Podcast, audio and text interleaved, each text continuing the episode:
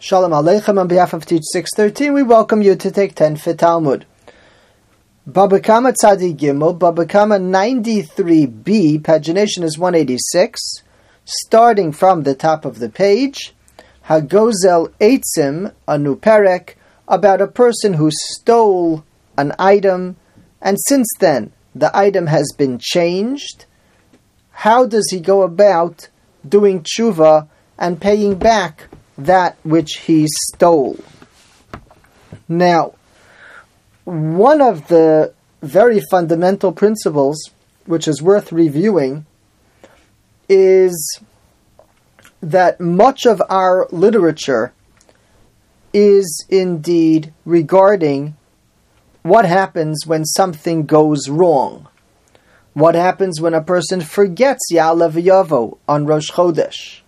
What happens if a person makes a mistake in Hilchah Shabbos?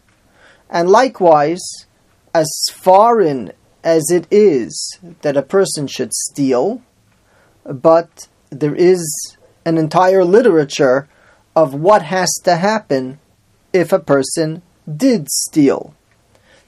I remember one time I was teaching children during a summer program, and we were assigned to learn the chapter in Maseches Sukkah of Lulav Hagazel. If a Lulav was stolen and some of the children couldn't get beyond the possibility, how could someone go steal someone else's Lulav? It's an item of a mitzvah. How could it be that someone would steal? And that's a basic and fundamental principle that we are willing to entertain the possibility that someone did something wrong and is now ready to make amends. How do we handle it? In fact, as we've mentioned on other occasions, the Gemara tells us that tshuva was created before this world was created. Because if Hashem is going to create a world of free choice, it stands to reason that sometimes people empowered with free choice might choose wrongly and might fail in a particular instance. And therefore, tshuva had to precede the world of free choice to enable a person to fix that which he did wrong. Now, in terms of Gezela, the topic of our perek, the fundamental verse is Veheshiv es hagezela asher gozal. A person needs to return that which he stole. And from there we learn that if the item is intact, the person has to return that item. If, however, the item has changed, then he can't fulfill Asher Gazal, which he stole either way. And therefore, the playing field changes in that he might not necessarily return the item that he stole because it's no longer available, it's been changed, and he's going to pay back its value, which prompts the question which value? Is it the value at the time that he stole it? Or the value of it at this time.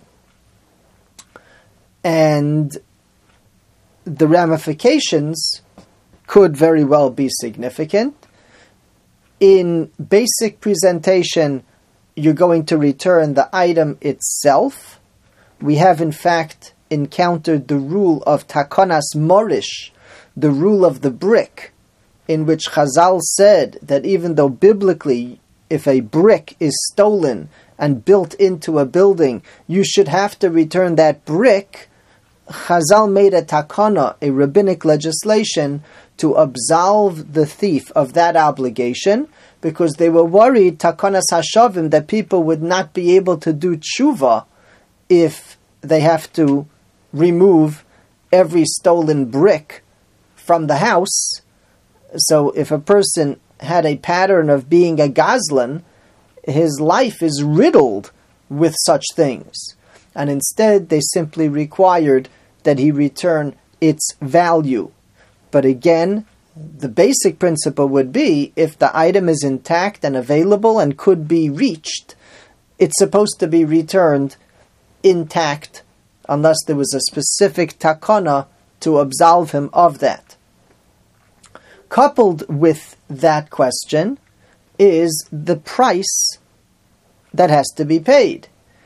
If we indeed have a shinui here, something changed, so it's no longer the same item, then we may have a situation of yiyush v'shinui rishus, where the original owner gave up, and there's a shinui of some sort, and those two things coupled will grant the item into the ownership of the thief, and he only has to repay value, but not the item itself. Our perek will explore all kinds of shinuyim, things that might have changed and might mean that you can't fulfill Asher Gozal as it was stolen, which means the item remains by the thief and its value at the time of the theft, at the time when he acquired it, at the time that it changed its name and status, that price is the price that he would have to pay. The Mishnah states, Hagozal eitzem va'asa'an kelim. A person steals wood and fashions it into a vessel. Tzemer va'asa'an bigodim. Wool was stolen and he made it into a garment. Mishalim kishas hagzela, he pays like the time when it was stolen because the current item and its value does not belong to the original owner. It has undergone a change, and at that time it no longer belonged to the owner. Just pay him at the time that he last owned it, at the time of the theft. Gazal para mu'uberes. If a person steals a cow that was pregnant, v'yolda, and now it gave birth, rachel una v'gazaza, a sheep that was full of wool, and he sheared it, mishalim dime para ha'omedes leiled udime rachel ha'omedes ligazes. He pays back the value of an item at the time that it was stolen, meaning a pregnant animal or an animal full of wool ready to be shorn. That's the price that he would pay back, even though the animal itself now has no relevance to that because something fundamental has changed. Gazal para v'nis abra etzlo. Let's take the reverse case. He stole a cow and it became pregnant. V'yolda, and it gave birth. Rachel v'nitana etzlo v'gaziza. A sheep it grew its wool and then was shorn. Mishalim kshas hagzela, he pays like the time of the theft. Zeh klal, this is the general rule. Kol hagazlanim mishalmen kshas hagzela.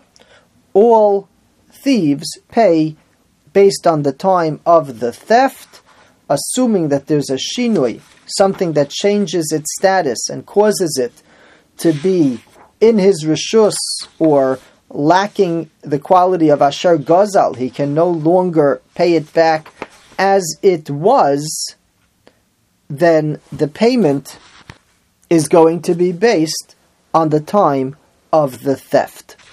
Yasher koach, thank you for joining.